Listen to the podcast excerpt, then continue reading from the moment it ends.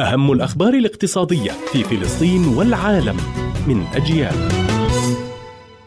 رئيس الوزراء محمد الشيا يقول إن التوقعات تشير إلى نمو الاقتصاد الفلسطيني بمعدل 4% خلال العام 2022 بالاعتماد على سيناريو وسطي بين التفاؤل والتشاؤم.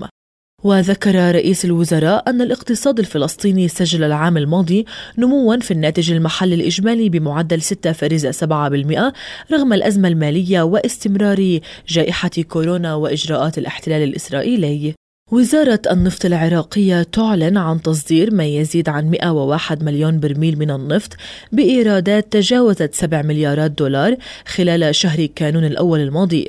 وذكرت وزارة النفط العراقية وفقا لتقرير شركة تسويق النفط العراقية سومو أن كمية الصادرات من النفط الخام بلغ حوالي 101 مليون و579 برميلا. وأشارت إلى أن الإيرادات بلغت حوالي 7 مليارات و37 مليون دولار. المدير التنفيذي لبورصة عمان يقول إن حجم التداول خلال العام 2021 قد ارتفع إلى حوالي 2 مليار دينار وبنسبة 87.2%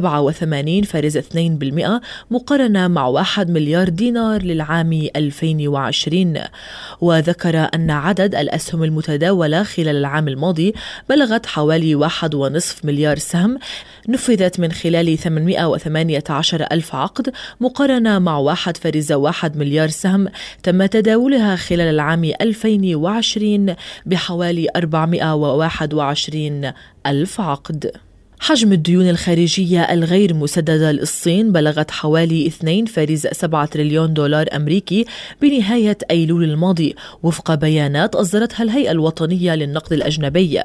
وقالت الهيئة إن هذا الرقم هو أعلى بواقع 16.7 مليار دولار أمريكي أو 0.6% عن نظيره المسجل في نهاية حزيران.